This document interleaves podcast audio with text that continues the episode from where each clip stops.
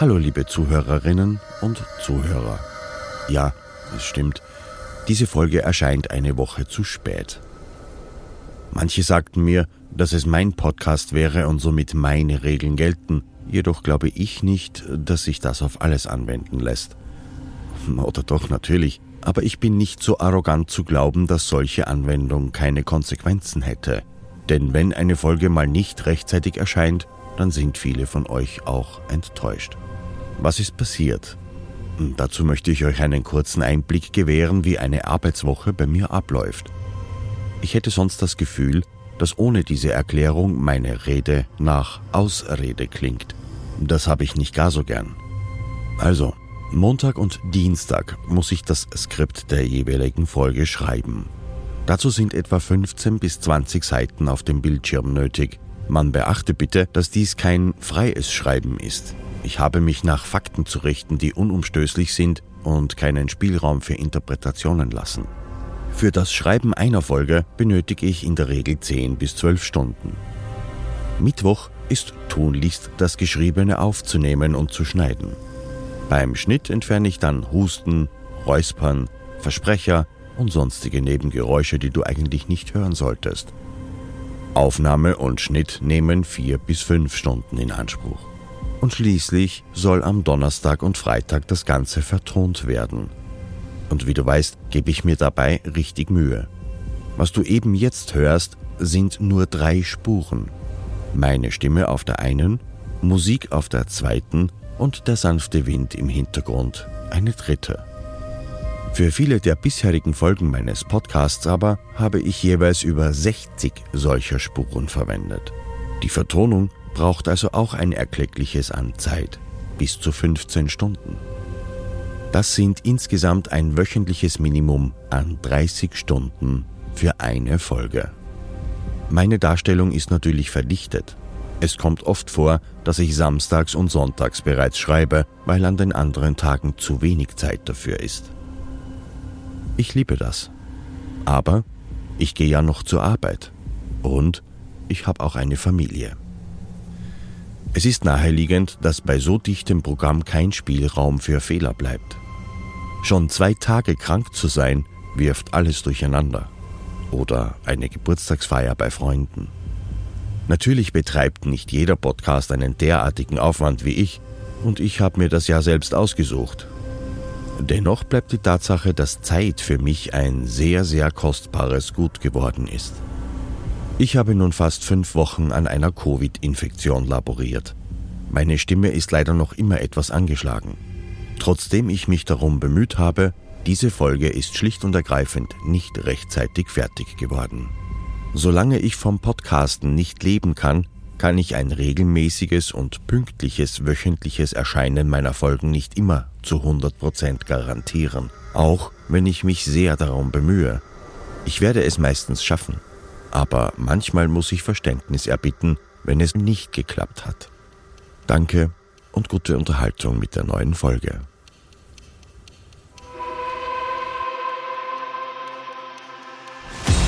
Wenn etwas schief geht, geht es meist schnell und ohne Vorwarnung. In wenigen Augenblicken kann dein Leben an einem seidenen Faden hängen. Ich bin Thomas Speck und dies ist Against Fate, der True Survival Podcast. Wöchentlich bringe ich dir die unglaublichsten und spannendsten Überlebensberichte aus aller Welt. Du hörst Folge 4 der Serie Sklaven der Sahara. Gefangen.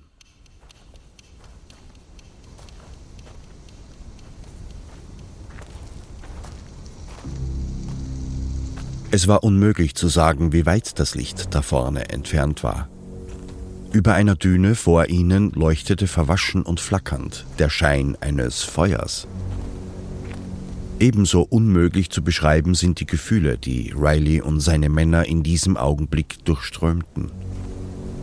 Unsägliche Erleichterung und die Sehnsucht nach Wasser und etwas zu essen, die Verlockung von Sicherheit und gleichzeitig die Sorge und tief sitzende Angst.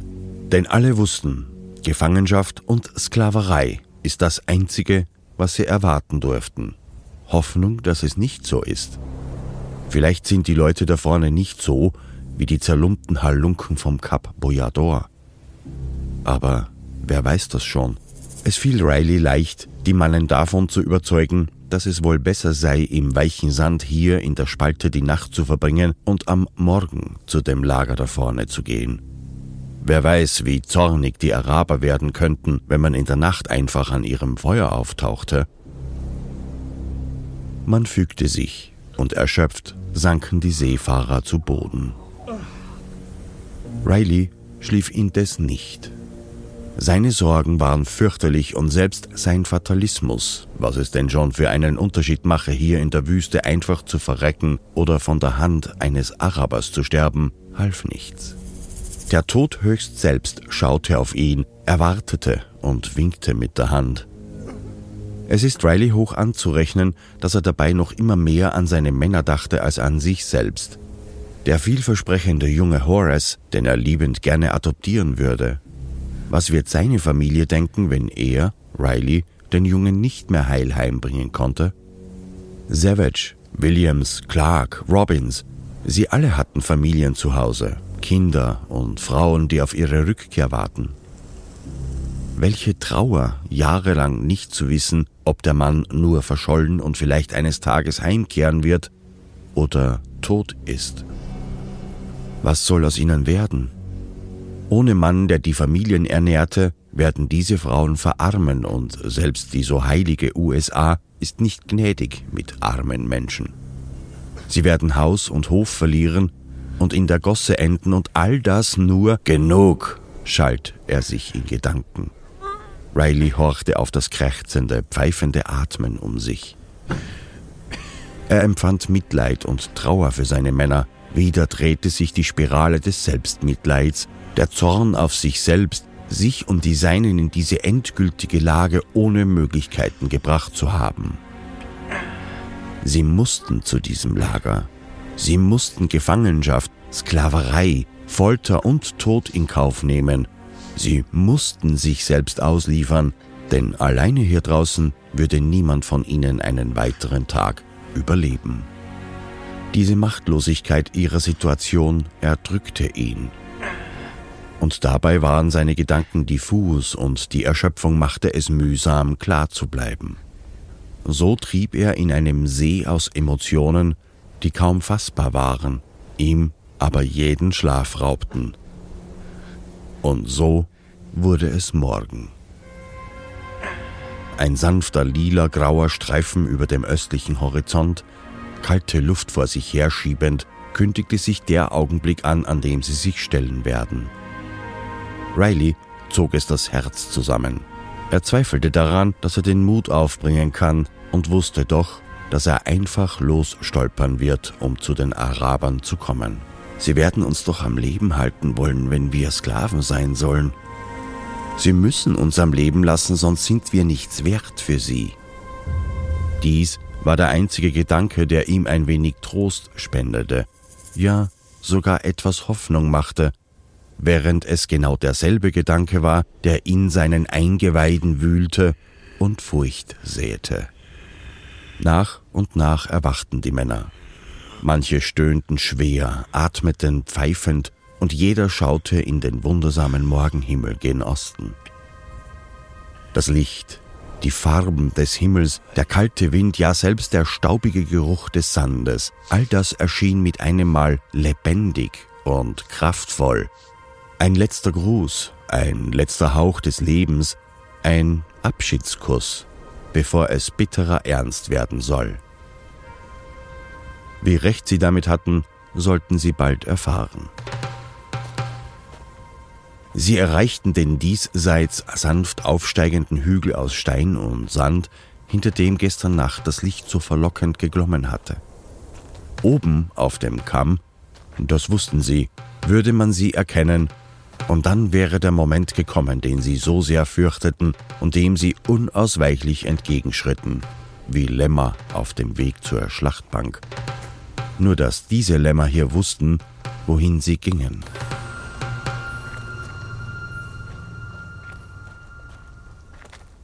Allein ihre Schwäche trieb sie weiterzugehen, obwohl ein, zwei Stimmen laut wurden, die Araber erstmal nur zu beobachten. Doch es war zu spät, viel zu spät für eine Umkehr. Sie hatten kaum ihre Köpfe über die Düne gereckt, da erspähte sie einer der Araber, ein vollbärtiger Hühne von Mann mit wildem schwarzen Haar und einer Haut, die fast ebenso dunkel war. Er schrie etwas, riss seinen Säbel aus der Scheide und rannte schreiend auf die Männer zu, dabei wild mit dem Säbel durch die Luft schlagend. Um den Wirbel vollständig zu machen, kamen aus einem Zelt zwei Frauen gestürmt und schlossen sich dem Manne an. Gleichzeitig erkannten nun auch andere Männer im Lager, um was es geht. Und auch sie rissen an ihren Waffen und stürmten schreiend mit wütenden Gesichtern auf unseren Elendshaufen zu. Riley allen voran, neben ihm Delisle und Robbins, dahinter Clark und Horace blieb nicht eine Sekunde zu denken. Sie warfen sich vor dem Manne, der sich vor ihnen wie ein Berg aufbaute, den Krummsäbel hoch erhoben in den Sand und beugten sich vornüber.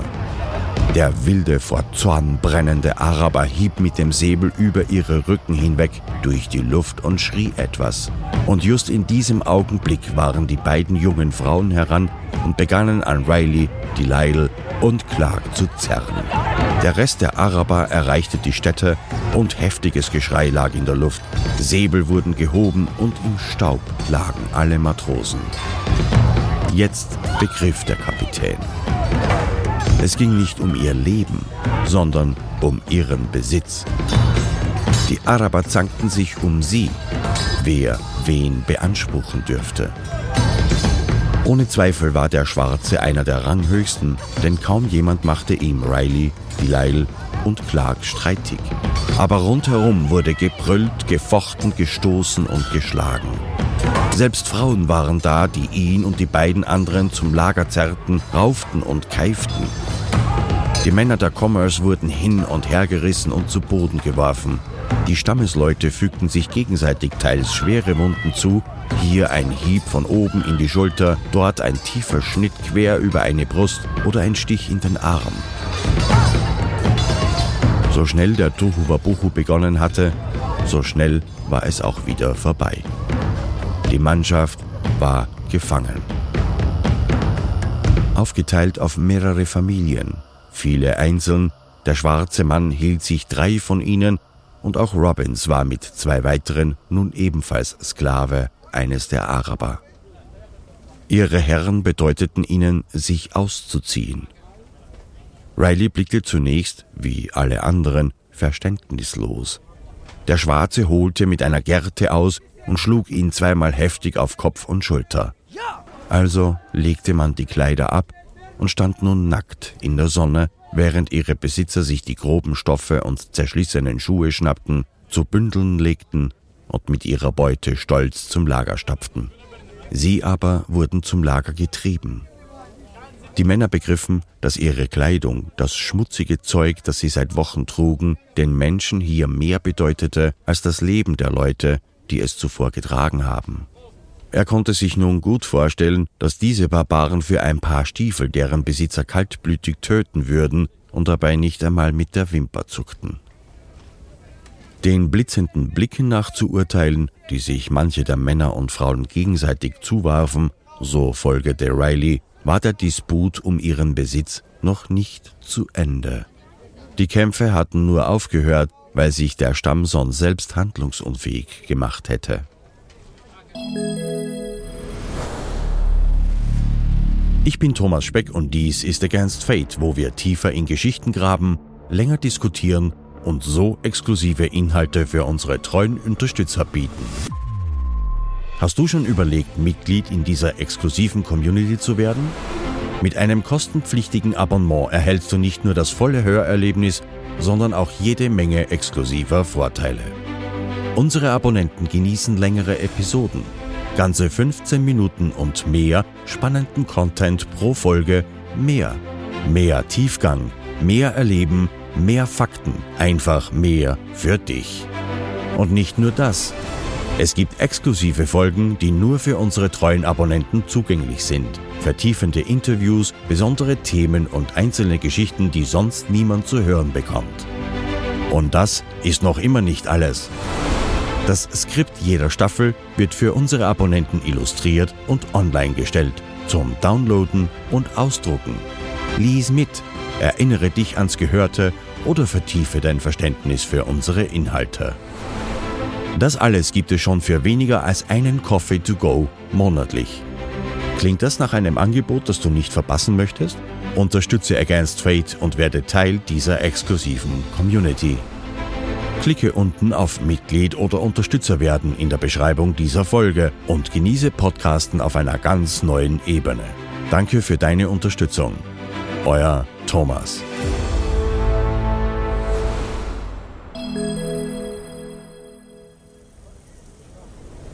Das geschäftige Treiben im Lager wies darauf hin, dass der Stamm dabei war, die Zelte abzubrechen. Die Amerikaner waren in kleine Gruppen aufgeteilt neben den Zelten ihrer neuen Herren. In der Mitte befand sich ein trogartiger Brunnen mit brackigem Wasser darin. Auf dem zertrampelten Boden darum herum drängten sich einige Kamele und sogen gierig das kostbare Nass in sich hinein. Es war Robbins, der als erster nicht mehr an sich halten konnte. Er drängte sich rücksichtslos zwischen die Tiere und steckte seinen Kopf direkt ins Wasser. Es gab keine Zurückhaltung mehr. Auch Riley stürmte los. Und dann tranken sie. Nein, sie saugten Wasser einfach ein. Einen ausgetrockneten Körper wieder zu rehydrieren, ist nicht ganz so einfach. Rein mit Flüssigkeit kann man etwa 80 Prozent seines Wasserhaushaltes wiederherstellen. Aber 100 Prozent schafft man nur, wenn man auch feste Nahrung zu sich nimmt, mit der ja ebenfalls Flüssigkeit aufgenommen wird. Es scheint paradox, aber feste Nahrung kann der Körper auch nur dann aufnehmen, wenn ausreichend Flüssigkeit vorhanden ist. Die Männer spürten sehr schnell, was es heißt, Wasser in die leeren Mägen zu pumpen. Seit Tagen hatten sie nichts mehr zu essen. Die paar Stücke fauligen Schweinefleisches sind ihnen mit der Kleidung abgenommen worden. In ihren Eingeweiden begann es heftig zu rumoren. Kaum eine Minute dauerte es, bis vieles des kostbaren Nass ihnen an den Innenschenkeln als stinkende Brühe wieder herunterlief. Die Araber, die dies beobachtet hatten, lachten. Vor allem die Frauen, die, auch das sollte man bald erfahren, deutlich grausamer als die Herren waren, machten sich über die weißen Christen lustig. Ihr Gestank verlor sich im Staub, den die Kamele aufwarfen. Die Luft war voller Dunk und das ganze Lager stank, so dass der Geruch, den Riley und seine Männer verströmten, nicht auffiel. Insgesamt waren die Männer derart in ihrem Martyrium gefangen, dass selbst für Scham keine Energie mehr übrig war. So wie man war, dreckig, stinkend, ausgemergelt, fiel einer nach dem anderen neben den Zelten ihrer Besitzer in den spärlichen Schatten einfach zu Boden. Manche wandten sich in Krämpfen und lagen im eigenen Kot. Lange ließ man sie nicht ruhen. Wenig später erschien eine junge Frau, fast noch ein Mädchen, das zu der Familie gehören musste, der sie jetzt gehörten. Das Mädchen machte Riley, Delisle und Clark deutlich, dass sie die Wasserschläuche aus Ziegenhaut zu füllen und auf den unruhigen Kamelen zu verstauen hatten. Nicht überall war es ein Mädchen, das beinahe sanft zeigte, wie es geht. Andere wurden mit Schlägen und wüsten Beschimpfungen zur Arbeit getrieben. Es waren die Frauen, die die Männer bespuckten, wann immer sie ihrer ansichtig wurden, ihre Gesichter voller Abscheu, fast im Zorn zu Grimassen verzerrt. Wenn sie einen der Sklaven berührten, wuschen sie sich wie verrückt die Hautstelle mit Sand und zeterten dabei. Es war eine abgrundtiefe Verachtung, mit der sie den Männern begegneten, so als würde ein Fluch auf ihnen lasten, der alleine schon mit dem Blick übertragen würde. Riley und die Seinen hatten es nicht leicht, die Wasserschläuche waren schwer und Kamele hohe Tiere. Ihre Bewegungen waren kraftlos. Nackt arbeiteten sie in der sengenden Sonne, dem Staub und dem Gestank. Barfuß tappten sie durch den Kameldung, aufgewühlte Erde, der Staub brannte auf ihrer Haut, die sich von Körper löste. Sogar auf der darunterliegenden frischen Haut bildeten sich kleine Bläschen und dennoch lebten sie. Sie lebten. Als die Gemeinschaft der Araber aufbrach, mussten sie die Kamele den Abhang der Senke, in der sich der Brunnen befand, hinauftreiben. Hier war der Sand so fein, dass diese trotz ihrer breiten Hufe tief einsanken und sich abmühen mussten, hochzukommen. Selbst die so stoischen Tiere waren unruhig und zornig dabei. Es war harte Arbeit, die zehn Meter Höhe zu überwinden. Die Matrosen quälten sich dabei noch mehr als die Tiere. Auf allen Vieren krabbelten die meisten von ihnen durch den Sand nach oben. Die gnadenlose Hitze, der noch viel heißere Sand, ihre unendliche Schwäche fegten den letzten Stolz beiseite. Sie spürten die Stockhiebe kaum. Was sie schmerzte war, dass es die wenigen Frauen waren, die sie bespuckten, beschimpften und zuschlugen. Sie waren tief beschämt und gedemütigt. Endlich, mit rasselndem Atem, glühend roter Haut, brachen sie oben zusammen, einer nach dem anderen. Aus, dachten sie. Aus. Die Torturen der letzten Tage, Bauchkrämpfe und Durchfall forderten bitteren Tribut. Da es nun darum ging, weiterzukommen, wurden Kamele auf die Knie gezwungen und den Amerikanern bedeutet, dass sie aufsitzen sollten. Es war nicht Mitleid, sondern einfach Effizienz, so zu handeln. Und es änderte nur die Folter, denen die Sklaven ausgesetzt waren. Sie mussten hinter den Wasserschläuchen direkt auf den harten Beckenknochen der Tiere sitzen, nicht etwa auf einem weichen Sattel. Dies waren Lastenkamele. Nackt wie sie waren, mit weit gespreizten Beinen versuchten sie sich am Bauch festzuklammern und sich mit nach vorn gestreckten Händen an dem Höcker Halt zu verschaffen. Und nun rieben sie sich die Haut von den Innenschenkeln. Der harte Knochen pochte ihnen ins Kreuz, Schritt für Schritt. Erschrocken sah Riley das von ihrem Blut rot geriebene Fell an den Tieren. Man nennt das Kamel nicht umsonst das Wüstenschiff. Er lag verkrampft nach vorne gebeugt, an den Höcker gelehnt, verzweifelt darum bemüht, den Halt nicht zu verlieren, während er von einer Seite zur anderen gewogen wurde, vor und zurück. Er versuchte mehrmals, seinem Besitzer begreiflich zu machen, dass er lieber auf der glühend heißen, steinig-sandigen Ebene laufen würde, das würde weniger schmerzen. Aber niemand ließ sich erweichen. Niemand wollte das Tempo verringern. Riley verlor mehrmals seine Sinne und bekam vielfach nicht mehr mit, wohin oder in welche Richtung ihre Gruppe sich bewegte. Er stellte einfach fest, dass sie irgendwann fast alleine waren. Die Araber bevorzugten es, in kleineren Gruppen zu reisen, weshalb war ihm nicht klar. Er konnte sich nicht mehr auf seinem Kamel halten. Die Schmerzen, die ihm der harte Rücken und die seltsamen Bewegungen des Tieres bereiteten, hielt er nicht mehr aus. So ließ er sich einfach herunterfallen. Es sah so aus, als würde er stürzen. In Wahrheit umging er das Verbot, zu Fuß zu laufen.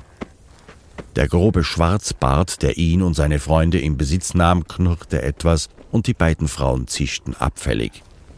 In diesem Augenblick trat einer der Araber an seinen Herrn heran und besprach etwas mit ihm. Riley konnte beobachten, wie dieser andere seinem Herrn eine kunstvoll geknüpfte Decke übergab. Und danach deutete er Riley, dass er ihm folgen sollte. James begriff. Er war soeben für eine Decke eingetauscht worden. Dieser neue Herr schien weniger grausam, in seinen Augen lag so etwas wie Wärme, wenngleich Riley nicht sagen konnte, wie er darauf kommen könnte. Sklave war er noch immer. Es fiel ihm schwer, sich von den anderen zu trennen, als sein neuer Besitzer sich seitwärts wandte, um einen anderen Weg als die Gruppe um den schwarzen Mann zu gehen.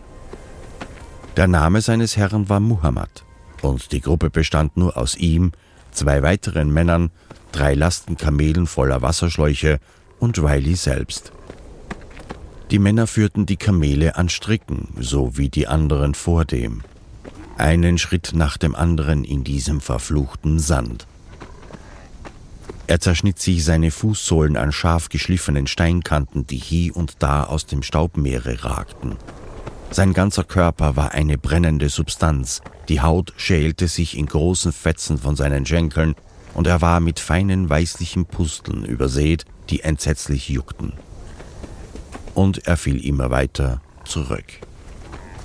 Es gab einen Moment, in dem sein Tross hinter einer Düne verschwand, und als er sie endlich überwand, war niemand mehr zu sehen.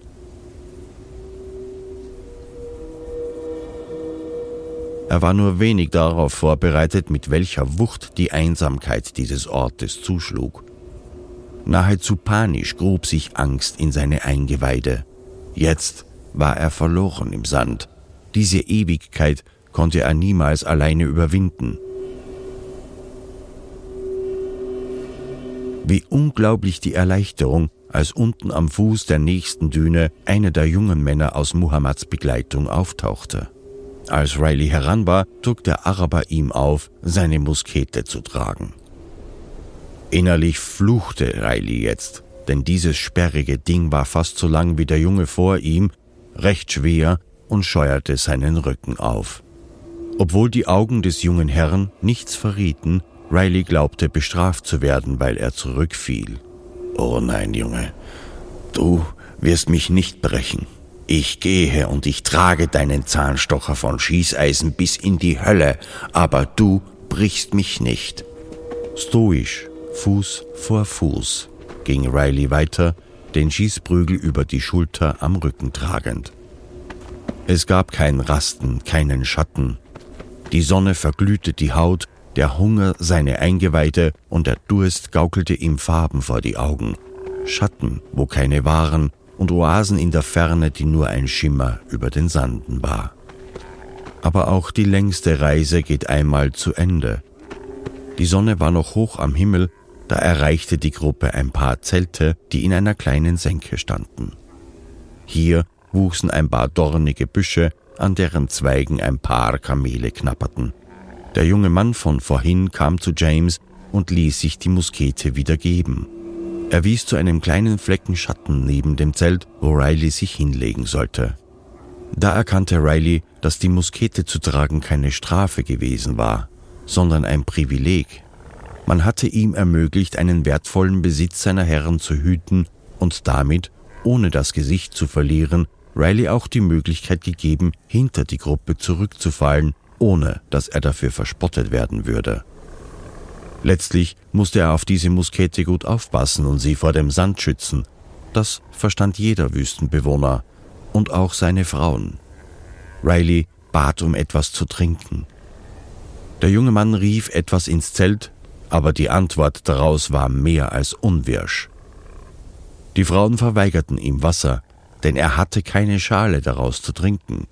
Und absolut niemand würde mit einem dreckigen Christenhund seine Schale teilen. Ihm wurde bedeutet, zu warten.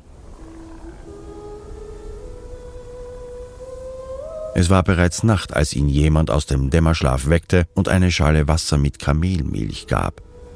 Riley lernte schnell Bräuche, Abläufe und die Sprache. Bald wusste er sich in groben Brocken zu verständigen, vor allem aber zu verstehen, indem er zuhörte. Robbins war mit zwei anderen der Mannschaft auf einer anderen Route unterwegs. Seine Gruppe bestand aus zwei Männern und mehreren Frauen. Ihm ging es etwas besser als Riley, so konnte er mit der Familie gut Schritt halten. Auch er zog es vor, selbst zu gehen, anstatt sich den unmöglichen Bewegungen der Tiere anzuvertrauen. Kaum dass die anderen Gruppen verschwunden waren, versuchte sein Herr, sich mit ihm zu verständigen. Es dauerte eine ganze Weile, bis Robbins verstand, dass dieser Arab wissen wollte, wo sie an Land geworfen wurden. Robbins gab sich alle Mühe, die Klippen zu beschreiben, bis es mit einem Male in den Augen seines Gegenübers vor Erkenntnis blitzte. Noch nie hatte er gesehen, wie schnell ein Mann sich entscheiden konnte. Der Berber sprang auf, rief drei Worte, und der andere Mann und er saßen schon auf den Kamelen und ritten in seltsamen Galopp nach Nordosten davon. Nicht eine Frage zueinander, was der Plan sei oder wohin es ging, keine Vorbereitung in dieser verdammten Wüste und die stürmten einfach so los, um nach dem Wrack zu suchen? Sie verschwanden so schnell über den Dünen, dass es an Zauber grenzte. Und nun waren es die Frauen, die für die drei Sklaven die Verantwortung trugen. Es dauerte nicht lange, als sich aus dem Süden eine kleine Gruppe Männer auf Kamelen näherte, und in keiner guten Absicht. Robbins erkannte die Männer vom Brunnen am Morgen wieder. Sie waren sehr zornig gewesen, dass sie keinen der Weißen als Sklaven in Besitz nehmen konnten. Sie waren so schnell heran und unbegreiflicherweise schlugen, kreischten und kämpften die Frauen wie Teufel gegen die Männer. Zwei der Reiter ließen mitten im Getümmel ihre Kamele niederknien und bedeuteten den anderen beiden Matrosen sofort aufzusitzen. Es ging alles so schnell, dass das Entsetzen Robins erst packte, als die fremden Männer bereits hinter einer Wolke aus Staub und einer Düne verschwanden. Ähnlich Riley packte ihn die Sorge und Einsamkeit. Er war alleine. Die Frauen schimpften, bedeckten ihre Blessuren, packten die herumliegenden Bündel und gingen weiter, als ob sie auf einem Einkaufsbummel durch Connecticut gingen. Er war fassungslos, und als sie gegen Abend endlich die Zelte erreichten, wurde er völlig anders begrüßt. Eine alte Frau, gewiss die älteste der Familie und wohl die Matrone hier, nahm seine beiden Hände und küsste sie. Robbins behielt einen gewissen Zynismus bei, als er später schrieb, sie freute sich nicht wirklich, mich zu sehen, nur darüber, dass ihre Familie nun endlich einen eigenen Sklaven hatte. Er bekam eine Hose aus dem Bündel Kleidern, die die Arabs vorher geraubt hatten, und durfte die ersten Nächte sogar im Familienzelt in einer mit Stoffen abgeschiedenen Ecke schlafen. Die erste Zeit wurde er auch gut mit Kamelmilch und Wasser versorgt und konnte so relativ gut bei Kräften bleiben. Und in dieser ersten Nacht kamen auch die beiden Männer wieder, und es war für ihn unfassbar, dass die beiden auf ihren Kamelen tatsächlich die ganze Strecke bis zum zerschellten Beiboot und zurück in weniger als zehn Stunden geschafft hatten. Diese Leute hatten das Wrack nicht nur gefunden, sondern auch einiges an Gut mitgebracht. Flaschen aus Glas, besonders wertvoll hier in der Wüste, Seile, Nägel und, was Robbins wie ein Stich traf, die geliebte Flagge der Vereinigten Staaten. Auch der Stoff war viel wert für die Berber. Über die nächsten Tage wird bei Riley und Robbins viel darüber berichtet, was ihnen geschah, hauptsächlich wie furchtbar qualvoll diese Wanderungen waren. Die Körper der Matrosen waren nicht nur vertrocknet, sie waren eine einzige große Wunde, aufgebrannt, aufgescheuert, zerschnittene Fußsohlen, Krämpfe und über allem der quälende Durst und Hunger. Ich habe mich dazu entschlossen, diesen Abschnitt stark zu kürzen, da er mehr über die Qual der Männer berichtet, als wirklich bedeutsam für die Geschichte selbst zu sein. Ich belasse es deshalb bei einem Überblick. Riley wunderte sich vor allem darüber, warum die einzelnen Gruppen alleine reisten, denn immer wieder traf man zum Nachtlager mit den anderen Gruppen zusammen. Es war kein Muster dabei zu erkennen. Man wanderte in unterschiedlichen Richtungen, scheinbar ziellos in die Wüste hinein um dann doch wieder zueinander zu kommen, und das ergab für ihn keinen Sinn.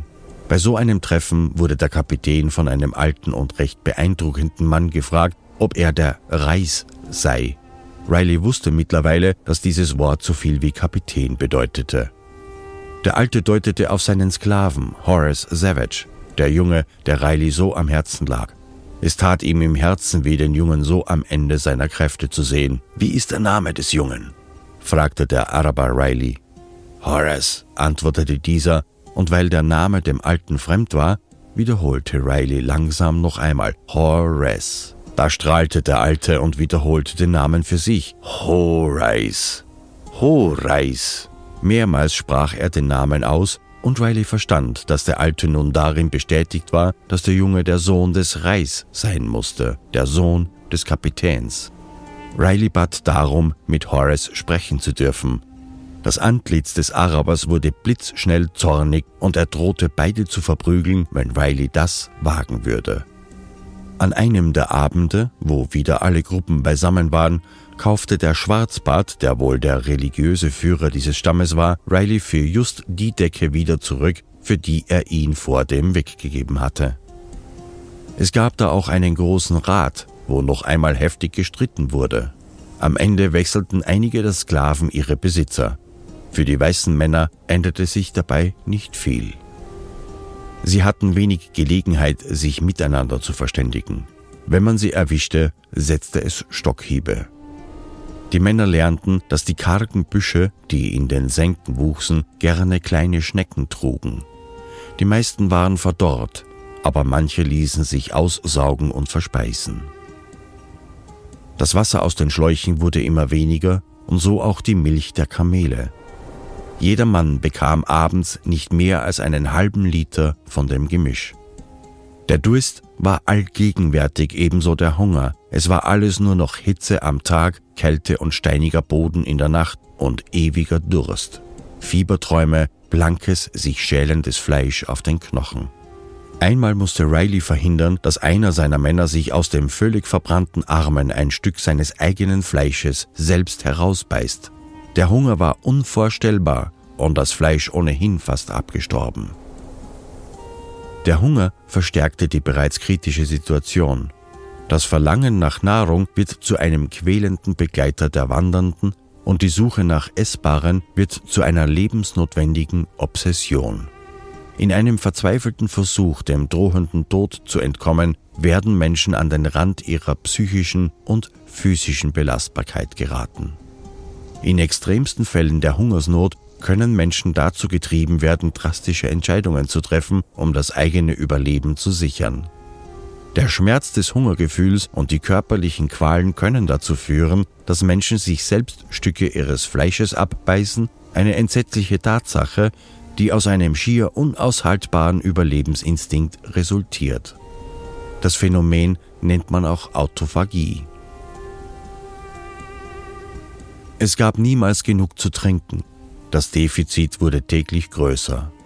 Essen gab es nur, wenn man selbst etwas fand, wie eben Schnecken oder bittere Wurzeln.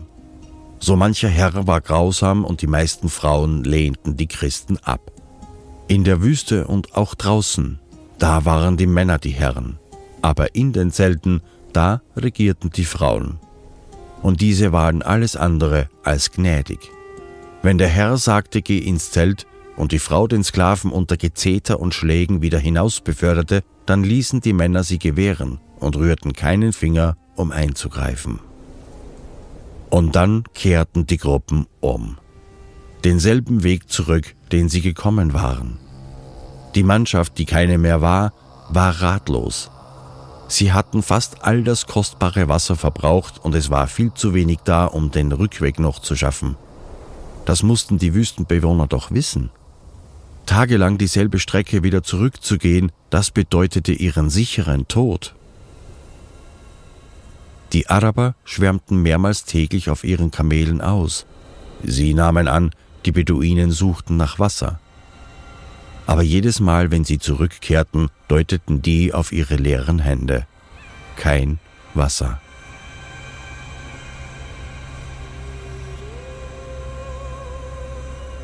Sidi Hamed und Zaid, sein Bruder, wanderten schon tagelang durch die sengende Sonne. Unverdrossen führten sie ihre beiden schwer beladenen Kamele durch den flimmernden Sand, über rote Felsebenen und durch die wabernde Hitze. Am Nachmittag eines besonders heißen Tages erspähten sie ein paar Zelte seitlich des Weges und beschlossen dort Rast zu machen. Sie näherten sich diesem Lager völlig offen, jedoch mit Vorsicht und Respekt. Schon vom Weiten erkannte Hamed, dass es sich um einen der gesuchten Stämme handeln musste. Jedoch war kein Mann zu sehen. Im Schatten der Zelte lagen einig völlig verhungerte und meist nackte Sklaven, offensichtlich Christen. Es war der Tag, an dem Kapitän James Riley erneut seinem Schicksal begegnete.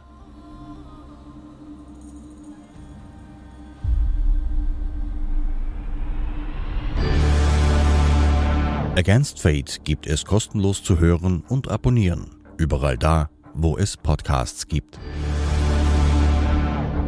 Wenn dir diese Folge gefallen hat, freue ich mich über deine 5-Sterne-Bewertung, deine Kommentare und wenn du mir auf den sozialen Medien folgst. Danke fürs Zuhören. Bis zur nächsten Episode. Euer Thomas von Against Fate. dem True Survival Podcast.